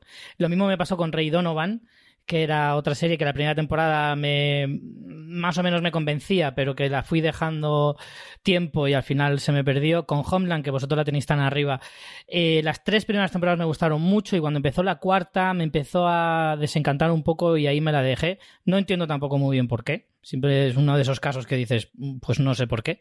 Y luego, por último, Smilf, que la descubrí hace relativamente poco, eh, porque es una serie bastante reciente, y me sorprendió porque me interesó más de lo que me esperaba. Eh, me pareció bastante curiosa. Eh, su creadora y además protagonista me fue convenciendo poco a poco y sí, me gustó. Vi las dos primeras temporadas y no sé si la continuaré o no, pero vamos, me gustó bastante. Valentina, ¿tú tienes alguna más por ahí? Pues tenía Californication, que la mencionaba Richie, sabía que la iba a sacar y por eso me la dejé fuera. Eh, tenía también eh, Affair, que tuvo también como Showtime temporadas buenas, temporadas malas. El final no me gustó y después me enteré de lo que pasó detrás de cámaras y por eso decidí dejarla fuera. Que es un poco también lo que pasó con Smilf, que es una serie con la que tengo mucho conflicto. Es una serie, mientras estuvo en emisión, yo la amé. Me pareció una serie muy original, muy innovadora, muy personal, tenía muchísimo estilo. Mm. Pero como tiene esa historia ahí que detrás de cámaras, eh, me, me ha bajado un poco y por eso no la he incluido. ¿Y qué más tenía? Tenía Dead Like Me, Muertos como yo, que me he enterado, cuando la vi no sabía que era de Showtime, y ahora mirando, buscando en la Wikipedia producciones originales de Showtime, me enteré que Muertos como yo era una serie de Showtime, no le pega nada. Es muy, una serie muy buena, pero no le pega. Yo tenía también eh, Muertos como yo, eh, una de ellas, más cosas que tenía. Una, la que yo creo que más correos nos van a llegar y mensajes, especialmente del grupo de Telegram, que es Rey Donovan, de la cual yo vi la primera temporada y me gustó sin pasar, sin no he vuelto a ver y sé que la gente que es fan, como suele ocurrir con la serie de Sota, es decir, al final se te va reduciendo el núcleo, pero los que aguantan 7 y 8 temporadas de sus series, y esta yo creo que hicieron una pequeña fastidio habiendo cortado la temporada a todo lo que nos han contado es dejándolo totalmente abierto el final y haciendo una marranada de despedirlo y que nadie tenía nada, nada claro. De hacer que lo comentaba también Valentina, City on Hill, que es el último estreno que tiene todo para que a mí me guste, pero vi el primer episodio y es una serie de hace 20 años o como mínimo de hace 10 años. A mí me ha recordado muchísimo a Brotherhood, pero a día de hoy me parece una serie muy antigua. Es una serie nuevamente de política, me dejaba con la mafia, en este caso en Boston directamente. Y vi el primero y con gente importante y no me acabó de enganchar, por lo que digo, porque creo que a día de hoy son capaces de hacer algo más. Un área de este de Oftara, que yo vi alguno, pero no fue una gran serie que me, me, atrajo. Escape de Danemora, que la dejé a mitad y mira que tuvo después todos los parabienes y todos los premios en su momento como miniserie. Es de las poquitas miniseries que tenía. Richard lo comentaba antes, como también tenía eh, la voz más alta, que yo vi hasta la mitad y luego al final ya me acabo de aburrir, los dos últimos no los he visto. La categoría de comedia Kidding, que en otras circunstancias estaríamos hablando de la llegada de Jim Carrey por arriba y por abajo y ha pasado yo creo bastante, bastante desapercibida, es Milf y The Big C, ¿no? que yo creo que es la otra gran media de esa época, también con todos los, los premios y con absolutamente todas las llamadas y que quizás ahora se han olvidado. Y luego tengo que contaros tres curiosidades. Estas no las he visto, estoy loco por ver las tres. Una de ellas, Master of Horror, que yo sabía que existía porque me lo dijo en su momento Ángel Agudo, es una creación que hizo Mick Garres para Showtime de ni entonces se vendería como mini películas, pero realmente eran episodios de series de terror para Showtime, aprovechando que al final estabas en Cable Premium y podías hacer lo que no podías hacer con cuentos asombrosos emitiéndose en abierto. Y esta mm, Ángel tiene cierta relación con Mick Garris, que le hizo el doblaje de su película homenaje a Paul Nachi, contando toda la historia de Paul Nachi, y siempre me ha hablado muy bien que se la ha visto. Y luego dos curiosidades. Una que sabía que existía, que se llama El Show de Gary Sandling. Es lo primero que hizo en televisión Gary Sandling fuera de sus monólogos o de sus intervenciones en el Line americano, se hizo muy pronto. Es una serie del 86, cuando prácticamente nadie del cable premium, desde luego HBO hacía muy poquitas cosas, y sirvió sobre todo como lanzamiento del show de Larry Sanders, que es esa serie junto con Oz del HBO antes del HBO que nosotros conociésemos. Igual que Oz marcó un poquito después los dramas, la que todo el mundo vuelve a ella como eh, rotura de la cuarta pared, como documental como serie de comedia diferente en la que no tiene que hacer tanta risa, pero que tenemos esa parte de drama, es el solo de Larry Sander, que desgraciadamente es de esa época en la que el HBO no controlaba sus producciones. Ocurre lo mismo con, y aquí me personaréis la diferencia con Fraggle Rock, que ocurre exactamente lo mismo, y es que no tienen los derechos y no podemos ver, pero es una serie que se habla todo el mundo. Y luego una que me fascina, y es el show de Chris Isaac. Sí, señor, Chris Isaac, el cantante, el actor de The Twin Peaks, antes que hablábamos de Twin Peaks, tuvo un show durante cuatro temporadas en Showtime del 2001 al 2004, interpretándose a sí mismo. Y contaba las dudas, hablando con un montón de sus amigos del mundo de la música, diciendo si tenía que hacer una canción nueva o tenía que hacer un álbum o tenía que salir de gira. Y hay un montón de cortes en YouTube que podéis ver de todos los cameos que podéis imaginar. Están todos, absolutamente todos los de música que que queráis. Yo creo que esto es imposible de verlo más allá de ello. Tengo que mirar a ver si a través de iTunes americanos se pueden comprar los episodios y poner alguno de ellos. En DVD he mirado que no está emitida, pero el show de Chris Isaac es una cosa que en algún momento necesito poder ver, al menos alguno de los episodios de lo que haya. Y con esto hemos terminado nuestro top de Showtime. Hemos comentado, con motivo del cierre de, Homeland, las series que más nos han gustado de la plataforma premium americana. Don Richie Fintano, mil millones de gracias por haber compartido este top en Fuera de Series. Muchísimas gracias por invitarme. Me ha gustado un montón. A mí también, Valentina, un beso muy muy fuerte y gracias por haber estado esta horita con nosotros. Gracias a vosotros, un beso. Y a todos vosotros, querida audiencia, mucho más contenido en Fuera de Series. Valentina lo comentaba antes, ayer eh, publicamos un gran angular hablando del legado de Homeland eh, con motivo de su final. Eh, gracias por escucharnos y recordad, tened muchísimo cuidado de fuera.